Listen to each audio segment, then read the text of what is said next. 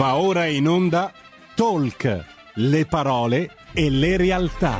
Sara Garino conduce Alto Mare. Le notizie, i protagonisti, i fatti, le opinioni, anche le vostre.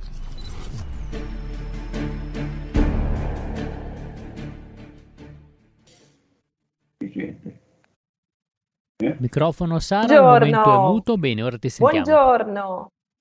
Grazie Roberto. Bentrovati per una nuova puntata di Alto Mare, grazie ovviamente al nostro già menzionato Roberto, quest'oggi al timone della regia, grazie soprattutto a voi che ci seguite e grazie agli ospiti di oggi che vedo già collegati. Ve li presento subito, anche se non hanno entrambi bisogno di presentazioni. Abbiamo con noi l'onorevole Alberto Gusmeroli della Lega, vicepresidente della Commissione Finanze della Camera. Onorevole, buongiorno. Buongiorno, buongiorno a lei, buongiorno a tutti i radioascoltatori di RPL e al professor Forte. Eh sì, eh sì, grazie onorevole per aver già provveduto lei a introdurre il secondo ospite e di nuovo con noi, dopo aver già consentito a partecipare ad Alto Mare di giovedì, il professor Francesco Forte, già ministro delle finanze. Professore, ben trovato e grazie davvero per aver accettato un nuovo invito.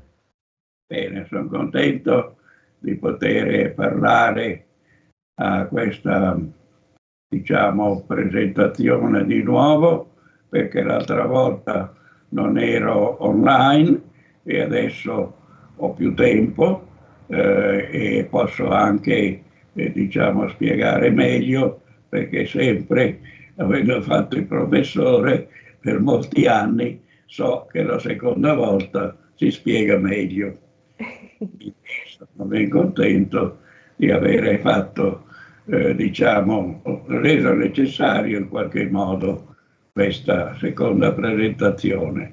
D'altra parte il tema è vastissimo. Certo. E quindi, e quindi è difficile anche sintetizzarlo.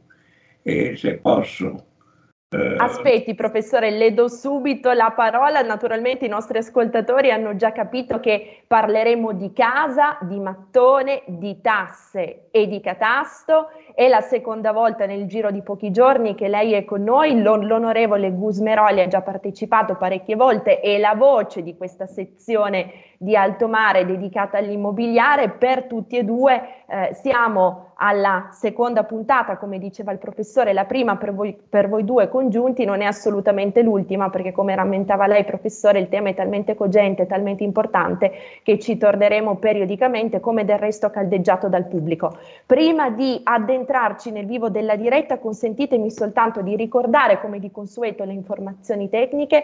Potete seguirci sulla web TV scaricando l'apposita applicazione per cellulare, in Radio DAB, sui canali social, YouTube e Facebook di RPL, nonché sul canale 740 del Digitale Terrestre.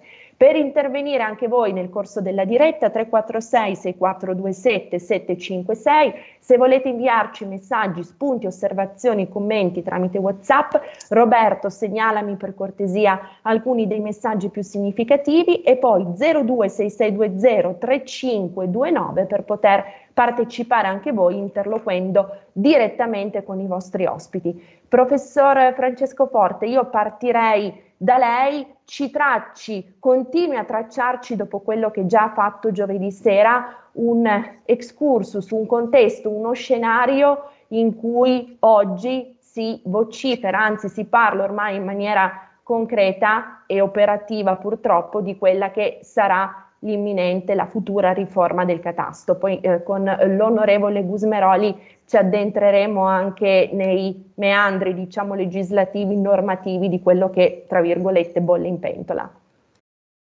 Bene, eh, la prima cosa che vorrei dire è che in Italia storicamente il catasto, che è stato credo creato in Italia da economisti lombardi famosi come Carlo Cattaneo ed è stato poi teorizzato da Luigi Einaudi nella teoria dell'ottima imposta e quindi è, diciamo, è una creatura tipica della scienza economica italiana e posso aggiungere anche della scienza economica e dell'esperienza della Lombardia, perché il catasto a cui ci riferiamo è catasto dell'epoca di Maria Teresa eh, in Lombardia e quindi diciamo che eh, è un'esperienza eh, che è concreta, valida, si è sviluppata nella storia. Il catasto è stato sempre basato su due principi. Il primo principio, esso censisce il reddito ordinario continuativo. Sono tre concetti tra loro legati insieme. Il secondo principio è che le migliorie nel catasto non vengono tassate in quanto si usa un, un anno molto antecedente a quello in cui il censimento viene fatto. E quindi in questo modo si incentiva lo sviluppo dell'immobile e in genere è un modello generale di imposta basata sullo stimolo e il premio alla produttività. Questo è il punto centrale. Quindi l'idea della perequazione in cui faccio la media tra chi ha investito e chi non ha investito è sbagliata nel concetto del catasto, perché lo scopo del catasto è proprio quello di premiare la produttività. Quindi la perequazione nel catasto non consiste in questo principio che sembra far parte della nuova impostazione catastale. Consiste nel fatto che gli immobili spesso sono accatastati male e molti immobili non sono accatastati. E questa è una realtà in Italia che dipende dal fatto che ci sono stati eh, molti sviluppi urbanistici molti condoni e molte anche eh, diciamo costruzioni abusive e modifiche abusive delle costruzioni, ma anche non abusive, che ovviamente sono state fatte ma non sono purtroppo state eh, censite. Eh, diciamo, eh, il catasto poi non è chiaro se sia compito degli enti locali o dello Stato dal punto di vista operativo, e questa è una grossa questione. Adesso con le rilevazioni eh, aeree è, è, è possibile fare questa operazione. E questa operazione debba essere fatta è un'ottima cosa. Conoscere per deliberare, diceva Einaudi. Eh, però non si parla tanto di questa operazione, nella nuova impostazione, si parla di due novità, di cui una molto discutibile è lo spostamento dal sistema dei vani al sistema eh, dei metri quadri. E questo, diciamo, è eh, un problema grosso, perché intanto con questo trucco si inseriscono nell'immobile anche gli ingressi, che non erano vani. In secondo luogo si crea un grosso problema per gli immobili di un tempo, i quali certo. hanno i vani più grandi e non si possono modificare perché è, è difficile ovviamente intervenire e soprattutto c'è un grossissimo problema per il patrimonio culturale che va tutelato, perché non dimentichiamo che l'Italia è un paese con un grande patrimonio storico-artistico e anche con un grande patrimonio di, eh, diciamo, borghi, nei quali certo. esiste una realtà che va difesa e, e tutelata. Quindi l'idea che il catasto debba essere sempre basato sui metri quadri crea una certa disparità che eh, in un certo senso profondamente lede eh, l'interesse che abbiamo a, cur- a, serva- a, conservare e valorizzare il nostro patrimonio culturale. Certo. Presente che è anche costoso farlo. Professore, la interrompo un secondo perché la messe di argomenti che ci ha già addotto ha, ha già procacciato eh, qualche intervento da parte del pubblico. Mi dicono dalla regia che abbiamo già un ascoltatore in collegamento. Roberto, prego. Eh, buongiorno. Buongiorno, benvenuta. Forte. Eh, professor Forte, lei è sempre molto modesto, grandissimo, anche sindaco, oltre che sindaco di Bormio, oltre che economista, docente, e, veramente io l'ammiro tantissimo. Ecco, mh, volevo mh, una precisazione che ritengo doverosa. Eh, i, le, le, opposizioni rispetto a questa revisione eh, sul sistema di classificazione in base al catasto provengono eh, prevalentemente da chi ha case fantasma.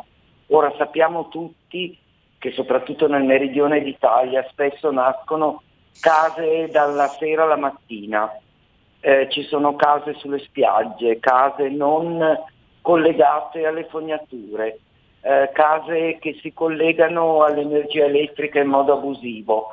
Eh, io auspico questo, perché eh, da, da, cittadina del nord Italia che paga regolarmente tutto quanto, vorrei che tutti pagassero tutto. Io mh, mm, spero da lei una parola chiarificatrice. Grazie professore. Grazie per l'intervento, professor Forte. A lei, poi su questo tema sentiamo anche l'onorevole Gusmeroli.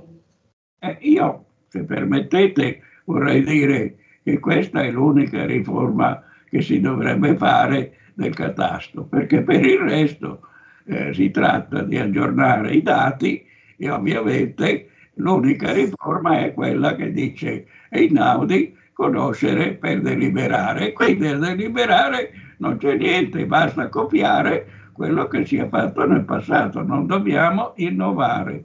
Quindi è giustissimo dire che la riforma del catasto consiste nel basarsi sui, eh, in qualche modo, metri quadri più i vani, due elementi, e soprattutto censire gli immobili, sapere grandi o piccoli, vani o metri quadri, dove sono e cosa, in che cosa consistono. Oggi si può fare col sistema aereo, perché chiunque può vedere il suo immobile in internet, e comunque questo è il vero, la vera, chiamiamola, eh, riforma del catasto. Uh-huh. Eh, quello che ho detto è che non è ben chiaro come si divide il compito anche dal punto di vista della spesa e dell'organizzazione tra lo Stato, le regioni e gli enti locali. Chiarissimo, professore, grazie per aver ricordato anche forse la più fulgida massima di Luigi Einaudi, conoscere, discutere e infine deliberare. Su questo tema sentiamo l'onorevole Gusmeroli. In effetti, onorevole, lei l'ha già più volte eh, ribadito anche qui ad alto mare ai leoni da tastiera che invocano una riforma del catasto per far emergere questi immobili, tra virgolette, fantasma, lei e la Lega giustamente rispondete che per fare questo non serve riformare il catasto. Sì, esattamente questo, cioè eh, quindi volevo rispondere anche alla radioascoltatrice che ha ragione. Allora, ci sono, sembra, 1.200.000 case non accatastate, quindi sostanzialmente case che non pagano l'IMU, non pagano eh, diciamo le imposte. Ora, per fare questo non è necessario fare una riforma del catasto che sposti da vani a metri quadri oppure addirittura, come scritto nell'articolo 7, che si riferisca al prezzo di mercato. Perché?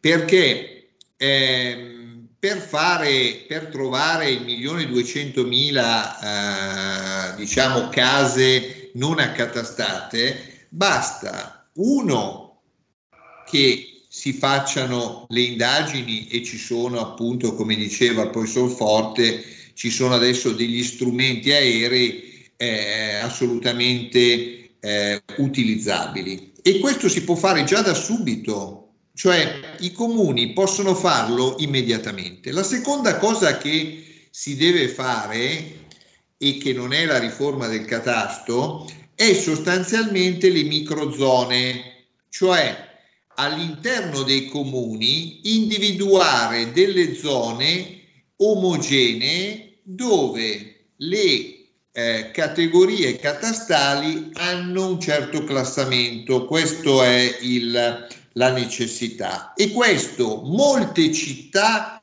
l'hanno già fatto quando è stato il momento. Adesso si potrebbe tranquillamente permettere un ulteriore intervento da questo punto di vista. Ma attenzione a non confondere eh, l'accatastamento di case non accatastate o abusive, tra virgolette, con la riforma del catasto. Perché? Perché la riforma del catasto vuol dire da un lato riferirsi al prezzo di mercato e non più alla rendita catastale, dall'altro spostare da vani a metri quadri che in un patrimonio edilizio che non è recente e che ha una sua storia, e, eh, abbiamo magari delle, delle, case molto vecchie che hanno dei vani molto grandi che non sono neanche in qualche modo divisibili, cioè ci sono tante cose per cui è, bisogna tenere in considerazione eh, e, e, e, quindi quando si dice ah però eh, ci sono delle zone delle città che sono accatastate eh, con rendite basse e magari sono in zone centrali. Per fare questo basta fare le micro, le micro zone e, eh, e, e, sistemarle, e sistemarle senza bisogno di fare una riforma del catasto perché in 30 anni di commercialista io sinceramente non ho mai visto o raramente ho visto una rendita catastale più alta del prezzo di mercato. Quindi quando si dice facciamo la riforma catastale ma poi nessuno pagherà di più, eh, se ci si riferisce al prezzo di mercato, premesso le, dif- le difficoltà di riferirsi al prezzo di mercato, poi eh, ma è sicuro che, che pagheranno tutti di più.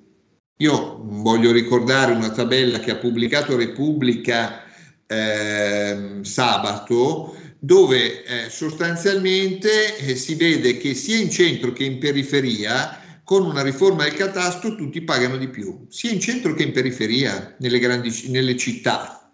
Uh-huh. Allora, allora, il tema, diciamo, va affrontato in modo diverso quindi accatastare le case non accatastate e si può già fare senza riforma del catasto. Microzone e si può già fare senza riforma del catasto. Poi attenzione, ma cos'è che non funziona nelle rendite catastali, nelle categorie catastali, nelle classi catastali? Eventualmente non funziona il principio di equità, ma il principio di equità si sistema con le microclassi con le classificazioni all'interno delle città, dove se c'è una zona che è diventata di pregio, si individua quella microzona, si classifica e a quel punto si sistema. Ma attenzione, se invece si riferisce al prezzo di mercato, si entra in un concetto di soggettività che non ha eguali e non ha fine. Quindi io voglio vederlo il momento in cui si parla del prezzo di mercato, perché, perché il prezzo di mercato intanto in, una, in economia lo forma la domanda e l'offerta. Eh, è sempre in cambiamento, in evoluzione. Pensiamo al valore delle case 3-4 anni fa, il valore delle case adesso e magari il valore delle case tra 3-4 anni. Invece il catasto è è un valore, la rendita catastale, la categoria catastale, all'interno della categoria la classe, è qualcosa che dà stabilità al mercato, anche al mercato delle compravendite. Ora, tutti noi, quindi, in questo approccio alla, al tema, distinguiamo i due temi. Case fantasma si mm-hmm. possono accatastare da oggi. Eh, riforma del catasto è tutta un'altra cosa, perché se no rischiamo di eh, farci tassare di più perché pensiamo che in questo modo si sistemino il milione duecentomila case che non sono accatastate. La riforma del catasto, io lo esemplifico molto semplicemente, abbiamo un malato, un malato è perché ci sono un milione duecentomila case non accatastate, quindi abbiamo un malato e invece di curare il malato gli cambiamo il vestito. Mm-hmm. Chiaro, chiaro ed evocativo, assolutamente tagliente. O- onorevole Gusmeroli, professor Francesco Forte, abbiamo ancora quattro minuti prima della pausa pubblicitaria, due minuti ciascuno, tranchant taglienti. Lascio tutti i quattro minuti al professor Forte perché mi piace sentirlo.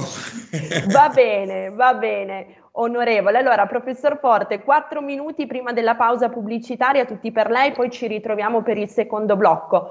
Perché questa è la domanda, come dire, più, più lapalistiana che mi è sovvenuta ascoltando l'intervento dell'onorevole Gusmeroli? Perché laddove servirebbe semplicità, linearità, agilità, di, di, direbbe il già menzionato da lei Luigi Einaudi, sembra che la via, la strada intrapresa sia quella della sofisticazione, della farraginosità e delle difficoltà. Perché si imbocca sempre la strada tortuosa quando per eh, risolvere una problematica che pure esiste, quella del milione, 200, eh, mil- del, del milione e duecentomila immobili non accatastati che diceva l'onorevole Gusmeroli, si intraprende, si imbocca sempre la strada più difficile che poi a conti fatti porta a niente, o meglio, porta a un inasprimento del gravame fiscale sul ceto medio e di questo tor- torneremo nel, nel, nel secondo blocco.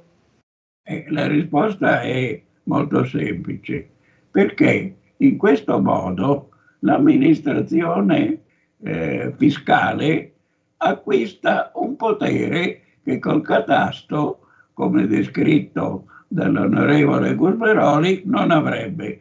In questo modo è lei che stabilisce i valori, è lei che comanda. E eh, diciamo che quindi c'è come al solito l'inversione del rapporto tra contribuente e fisco. Loro a questo punto si inventano, diciamo, eh, i valori patrimoniali, ma soprattutto i valori per zone, che eh, ovviamente eh, non, non, sono in grado eh, di fare oggettivamente, quindi lo fanno soggettivamente. Ecco la mia spiegazione, poi spiegherò perché non può esistere un catasto patrimoniale, l'ho accennato Urmerole, ma vorrei anche sottolineare una cosa molto importante. Lui con questi ragionamenti supera il metodo attuale di classificazione che è tipologico, tipo la villa vale di più della, dell'immobile di altro tipo, cioè noi queste classificazioni non le possiamo più fare come non le possiamo fare per le classi sociali. Anche uh-huh. le classi degli immobili sono, diciamo, qualitative e quindi una villa può valere tanto poco, un castello pure e così via, l'abitazione di lusso, non di lusso, cioè che cosa. Ecco, tutte queste classificazioni del catasto giustamente vanno superate perché sono di un'epoca storica differente. E abbiamo, credo, consumato i quattro minuti e quindi io poi parlerò del perché il catasto patrimoniale non esiste dal punto di vista concettuale. Grazie, grazie professore. Credo che ci sia rimasta ancora una manciata di secondi, quindi onorevole Gusmeroli, se vuole davvero tracciare una pennellata davvero di, di 30-40 secondi, poi andiamo in pubblicità. No, eh, dico che eh, io ritengo che eh, il tema casa sia un tema delicatissimo e quindi debba eh, come peraltro in generale il fisco e le imposte, eh, è più facile fare danni che eh, diciamo in qualche modo eh, migliorare la situazione. Il fisco italiano in generale è tra i più complicati al mondo e tra i più esosi. Quando lo si tocca bisogna toccarlo con la massima delicatezza e la massima cura perché ci sono delle tali e tante concatenazioni che il rischio di appunto fare danni, eh, danni vuol dire tassare di più, è altissimo. Pensiamo, io per esempio quando sento eh, a parità di gettito, eh, no? Certo. il, il tema a parità di gettito, allora su un bene come la casa che è soggetto a Tari, tassa rifiuti, ta, a, a, a, a IMU, eh, a imposta di registro nel caso delle compravendite, imposti ipotecari e catastali nel caso delle compravendite, imposti ipotecari e catastali nel caso dei mutui. Onorevole, non ehm, mi debordi. Eh. Imposta eh? di successione e donazione nel caso di eh, appunto di successione o donazione e AISE nel caso di servizi sociali come asili nido, scuola, bus e mensa mi si dice a parità di gettito, io dico eh, non sia chiaro, non è per nulla chiaro quanto incide modificare il valore di una casa. Esatto, grazie onorevole Gusmeroli. Allora, pausa pubblicitaria, mi dicono dalla regia 90 secondi e poi rientriamo per il secondo blocco. A fra poco. Porta con te ovunque RPL la tua radio. Scarica l'applicazione per smartphone o tablet dal tuo store o dal sito radiorpl.it. Cosa aspetti?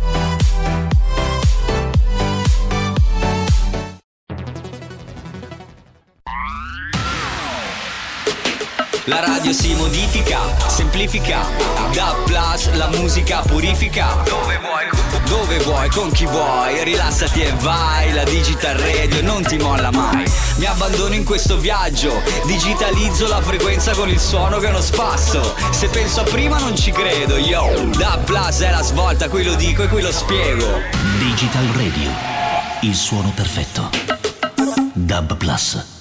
Anche RPL, la tua radio, è in Digital Radio. Dal 1849 Brescia è la leonessa d'Italia perché Brescia, i bresciani e le aziende bresciane non mollano mai. La Sargom di Rodengo Saiano, brescianissima, è sempre più forte per vendere, lavorare e trasformare articoli gomma plastica tecnico-industriali. Alla Sargom, via Gaetano Bertoli 15, Rodengo Saiano, Brescia, troverete nylon, derlin, PVC, silicone, Vulcolan, plexiglass, policarbonato sia in semi lavorati che in prodotti finiti a disegno cliente. Grazie Brescia. Da Sargom, Rodengo Saiano, Brescia. Stai ascoltando RPL. La tua voce libera, senza filtri né censura. La tua radio. Rieccoci, rieccoci qui per il secondo blocco di Alto Mare, una puntata nuovamente dedicata al tema del mattone, della casa, da decenni per decenni bene rifugio per eccellenza degli italiani. E nell'ultima decade fortemente tartassato e tassato da un fisco a dir poco predatorio, cui si aggiunge anche una burocrazia decisamente pachidermica. Ricordo per coloro i quali si, si, si fossero collegati soltanto ora che abbiamo con noi il professor Francesco Forte, già ministro delle Finanze, e l'onorevole Alberto Gusmeroli della Lega, vicepresidente della Commissione Finanze della Camera. Bentrovati a entrambi. Prima della pausa pubblicitaria il professor Forte ci ha anticipato quello che sarebbe stato il tema del, della sua prossima dissertazione. Perché non può esistere un catasto patrimoniale? Perché non deve anche esistere, professore, un catasto patrimoniale? Ecco, però prima, a causa dell'intervento eh, di Urmeroli, mi è venuto anche in mente di dare una spiegazione politica economico-politica di questo accanimento sulla casa, che dipende dal fatto che in Italia, storicamente, come diceva Vilfredo Pareto, c'è un'alleanza tra la finanza, il capitale finanziario e, e la sinistra eh, che in questo modo dà al capitale finanziario il vantaggio di avere degli elettori numerosi, cosa che diversamente ovviamente non avrebbe, e a loro, a questi, di avere un, un chiamiamolo finanziamento eh, privilegiato e anche una spinta privilegiata in tutti i posti di potere. Quindi la ragione importante di questo premere sull'immobile è che ci sono due tipi di investimento, quello immobiliare e quello finanziario. E qui c'è la tendenza chiara della nostra sinistra che è estremamente legata al capitale finanziario e anche da dei circoli culturali organizzativi potenti, dei giornali potenti che hanno diciamo questa impostazione e quindi tende ovviamente a, eh, come dire, sbilanciare la, il rapporto tra investimento immobiliare che gli italiani in genere preferiscono e investimento finanziario che giustamente gli italiani eh, non preferiscono, non perché non sarebbe corretto averlo, ma perché molte banche sono state gestite politicamente, sempre dalla sinistra, politicamente dalla sinistra è la teoria di Pareto, vedi Monte dei Paschi di Siena, ma anche altre prima, c'è stato l'assalto alle banche popolari per fare in modo che appunto sempre più un, il potere finanziario entrasse anziché quello dell'investimento ordinario.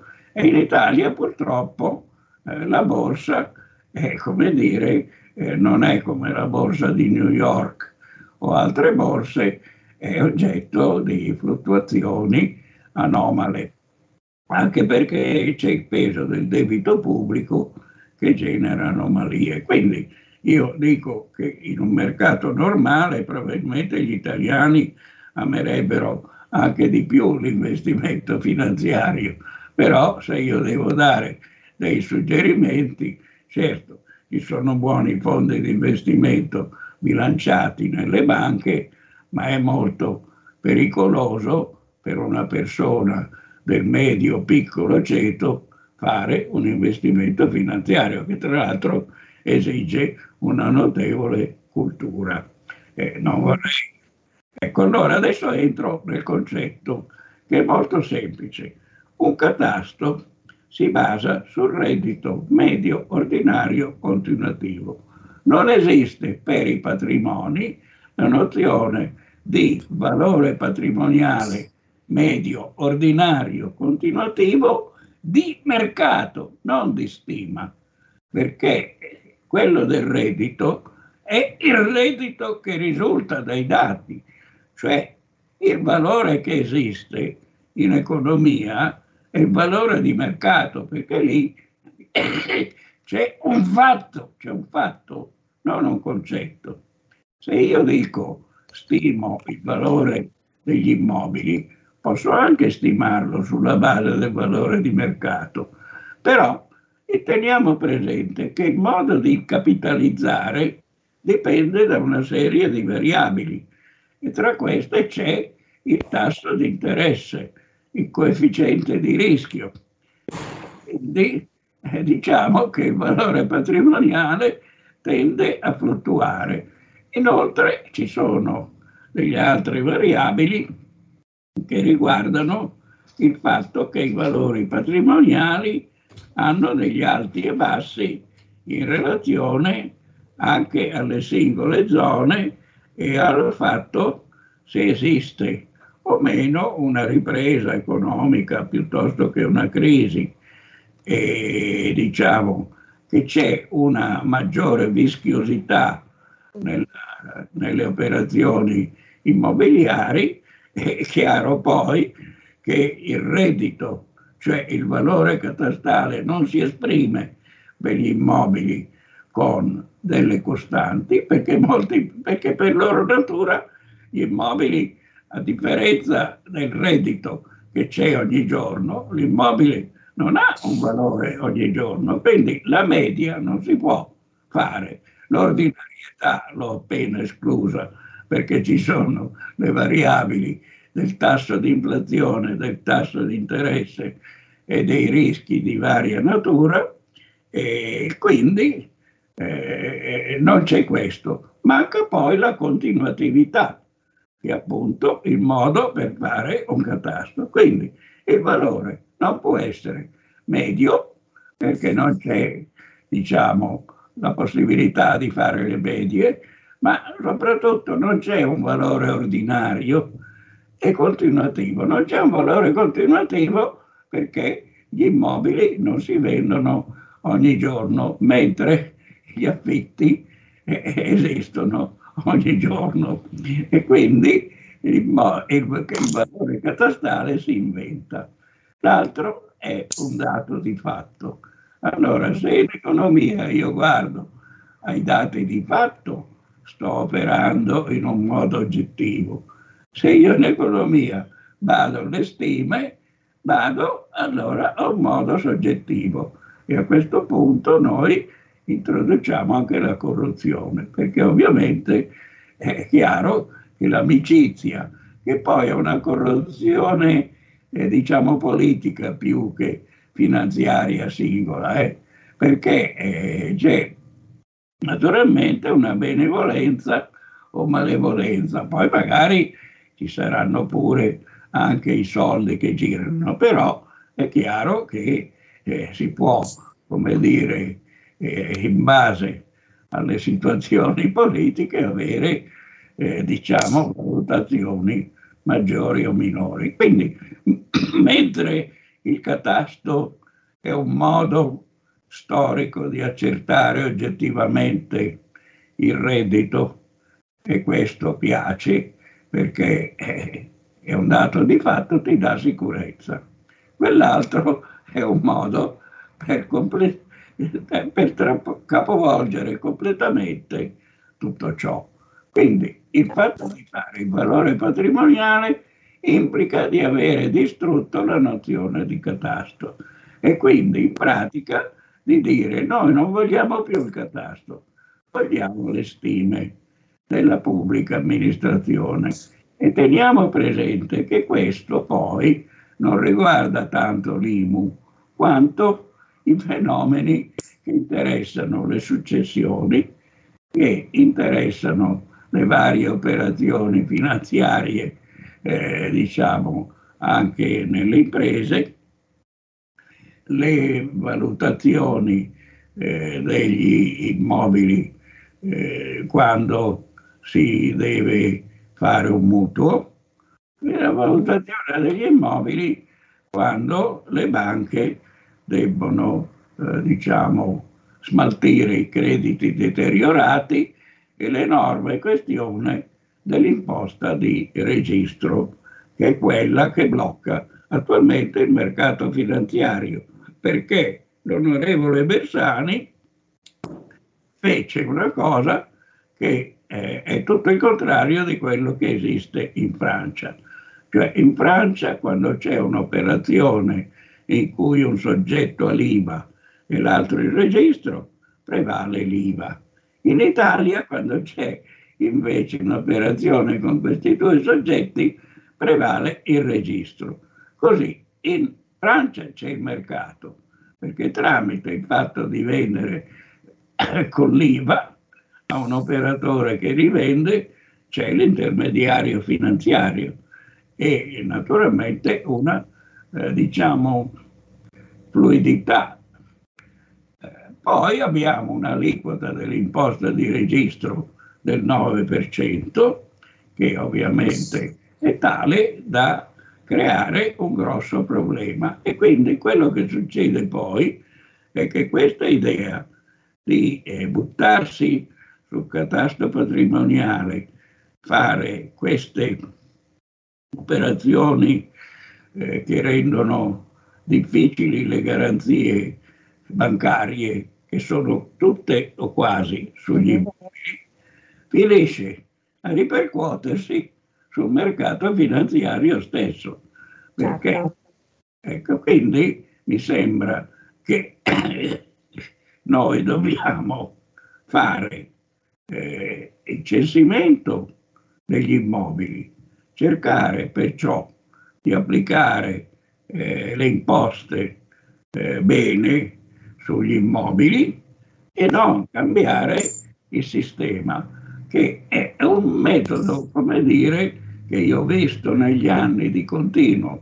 Per esempio, anzi non è un esempio, Professor Forte, guardi, mi scusi, la interrompo solo un attimo su questo punto perché ci ha, ci ha, fornito un quadro talmente dettagliato e dovizioso che vorrei sentire a questo proposito anche l'onorevole Gusmerolli. Abbiamo ancora dieci minuti prima del termine, tempus fugit, ma continueremo naturalmente a parlarne. Onorevole, ascolti, allora la, la disamina del professor Forte e il suo intervento di prima ci hanno chiarito che uno, non è necessario riformare il catasto per far emergere questi immobili fantasma. Non è opportuno, anzi è distruttivo, demenziale pensare di introdurre questo valore patrimoniale. Il professor Forte ci ha spiegato perché. Allora, domanda semplice e come dire calda, cui prodest, perché? Perché allora a chi giova pensare di introdurre davvero questa riforma degli estimi catastali?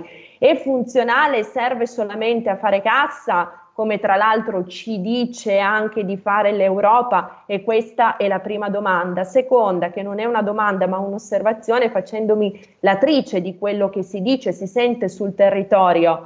Eh, questo ulteriore colpo, questo ulteriore batosta, un settore, quello della casa, del mattone, già così fortemente svilito, rischia di demolire ancora di più, se non del tutto, quella che era la residua fiducia della piccola proprietà diffusa che con lavoro e duri sacrifici è riuscita risparmiando, e qua mi ricollego alla citazione di Luigi Einaudi che individu- individuava proprio nel ceto medio risparmiatore anche la categoria sociale più atta ad occuparsi della, della cosa pubblica, proprio perché portatrice di, di valori quali la dedizione al risparmio, ecco, dicevo, rischia di demolire del tutto questa residua fiducia della piccola proprietà diffusa che è una delle colonne portanti alla fine del nostro tessuto produttivo, anche per l'indotto che è in grado di generare, dall'artigianato alla piccola media impresa.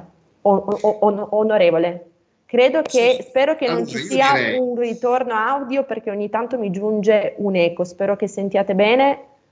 Sì, sì, sì. Okay. Allora, io dico che dalla eh, dopoguerra eh, ad oggi, ehm, diciamo che l'edilizia, gli immobili, anche il fortissimo attaccamento che ha l'italiano alla casa, sia stato uno dei motivi di, in qualche modo, di benessere del nostro paese, di grande spinta economica, di grande eh, interventi, diciamo, se vogliamo, anche infrastrutturali, perché eh, se si costruiscono quartieri, poi si costruiscono anche tutti i trasporti, le strade, eccetera, eccetera, marciapiedi e quant'altro. Eh, quindi dietro alla casa c'è tutto un mondo e c'è tutta un'economia e c'è tutto un paese che ha visto una forte crescita. Ora che cosa sta avvenendo? Adesso sta avvenendo che il patrimonio immobiliare è vetusto e quindi in qualche modo le leggi sulle ristrutturazioni, gli incentivi e quant'altro stanno permettendo a, a tanti italiani di ristrutturare le case. Se noi guardiamo negli ultimi 15 anni, perché più o meno eh, è questa l'età della legge sulle ristrutturazioni, eh, sono milioni gli immobili che hanno beneficiato di, queste, di, questa, di questa normativa. E ora quindi dobbiamo partire dal no, dalla nostra storia per dire ancora una volta attenzione a toccare la casa perché, perché questo è un paese dove oltre l'80%, quasi il 90% degli italiani ha la prima casa, tantissimi hanno la seconda e quindi eh, in qualche modo si differenzia da tutto il resto eh, dell'Europa e degli altri paesi europei. Eh, qual è il motivo di questo? Beh, sicuramente un qualche motivo eh, c'è nel, eh, nelle richieste europee, sicuramente dietro il piano nazionale di ripresa e resilienza c'è anche eh, questa eh, diciamo, richiesta eh, dall'Europa. Però noi dobbiamo cercare di far capire all'Europa che noi siamo un paese che ha un approccio diverso alla casa, ha un attaccamento alla casa diverso che le imposte patrimoniali, le, le imposte patrimoniali sulla casa in Italia globalmente, perché bisogna sempre guardare alla sua totalità, quando io sento per esempio il segretario del PD Letta eh, siamo, abbiamo un'imposta sulle successioni e donazioni più bassa della media europea, quindi aumentiamo l'imposta sulle successioni per darla ai giovani, eccetera. Io dico, allora, mai guardare le cose per singola imposta. Allora, le imposte patrimoniali, imposta sulle successioni, donazioni, registro, IMU e quant'altro, sono globalmente in Italia superiori alla media europea.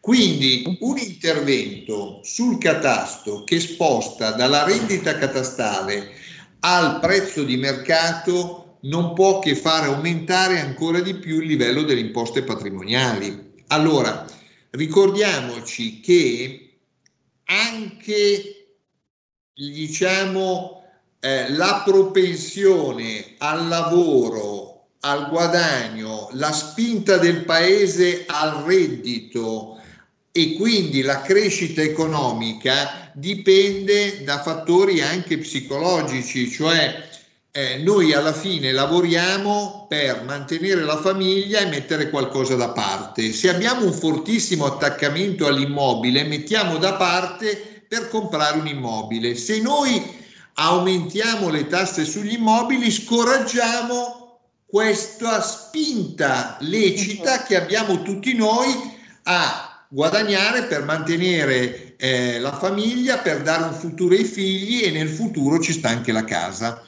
Quindi eh, dobbiamo eh, diciamo, fare molta attenzione a questi aspetti perché? perché se si interviene si innesta un circolo che non è virtuoso ma è diciamo dannoso.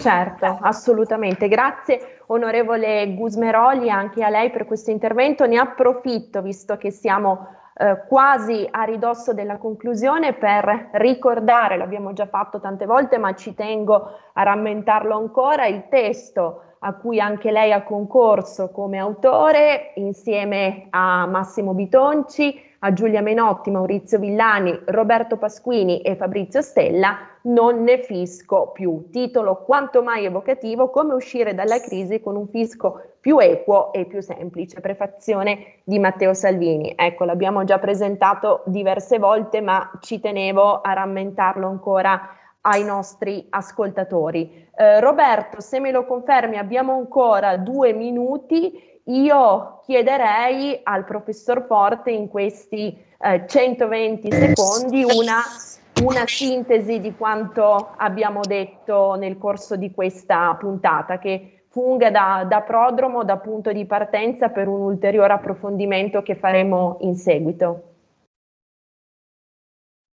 A, chi si rivolge? A, a, a lei, professor Forte. Ah perché era caduta la linea. Sì, allora, c'è, stato, c'è, c'è stato un buco nella comunicazione, ma abbiamo ripristinato. Abbiamo considerato tutta la vasta tematica degli immobili commerciali, per i quali il problema è grossissimo. E la Confedilizia l'ha più volte sottolineato, io ne sono consulente, abbiamo un grosso problema perché almeno per un periodo provvisoriamente gli immobili commerciali usufruivano della cedolare secca. Ora, proprio mentre c'è bisogno di eh, favorire la ristrutturazione di questo settore che ha subito una serie di chiusure comunque eh, ha una problematica in relazione sia alle, alle, ai fenomeni dell'urbanizzazione sia al, allo sviluppo dei supermercati, dei centri commerciali, eccetera, c'è un problema eh, di dire, consentire che ci sia una tassazione eh, di questi immobili che non sia eh, diciamo soppressiva della, della, loro persistenza che noi rischiamo d'avere di avere già nelle periferie non li abbiamo. Se poi non li abbiamo nei centri storici e nei borghi diciamo che diventa eh, sempre peggio la qualità della vita e comunque si distrugge un uh, settore di piccole imprese eh, che diventano poi grandi spesso e si crea, e poi ci sono anche gli immobili degli opifici.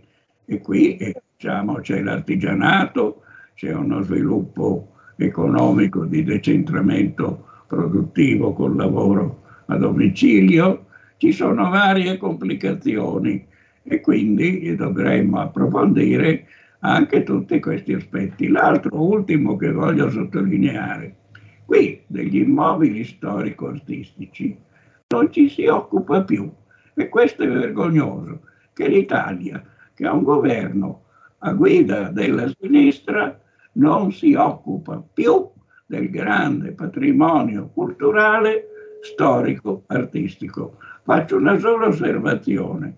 Nel caso del Monte dei Paschi di Siena, io non ho visto questa discussione su questi edifici bellissimi e sul loro patrimonio culturale. Mm.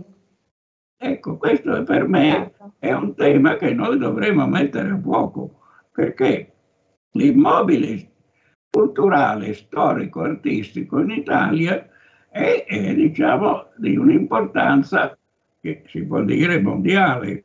Eh, certo. Quindi, eh, perché mai dobbiamo fare queste riforme e non c'è più, eh, diciamo, nessun intervento a favore di questi immobili? Questo è un grossissimo problema. E che... allora, professor Forte, dobbiamo metterlo a fuoco, lo faremo senz'altro noi come Alto Mare e come RPL in una prossima imminente puntata. Mi dicono dalla regia che siamo cosa, velocissimo, professore. L'imposta di registro è stata ignorata, appunto. Ecco, e, e ripartiremo, ripartiremo, da qui prossimamente perché davvero il tema è troppo caldo e troppo importante per spegnere anche solo momentaneamente i riflettori. Grazie, grazie infinite al professor Francesco Forte, all'onorevole Alberto Gusmeroli, a Roberto al timone della regia a tutti voi che ci avete seguito. Non cambiate frequenza anche se siamo in DAB perché i programmi di RPL continuano. Come dico sempre, siate i vostri sogni e ci ritroviamo per la prossima puntata. Grazie, buon pomeriggio. Salve, saluto a tutti. Avete ascoltato Alto Mare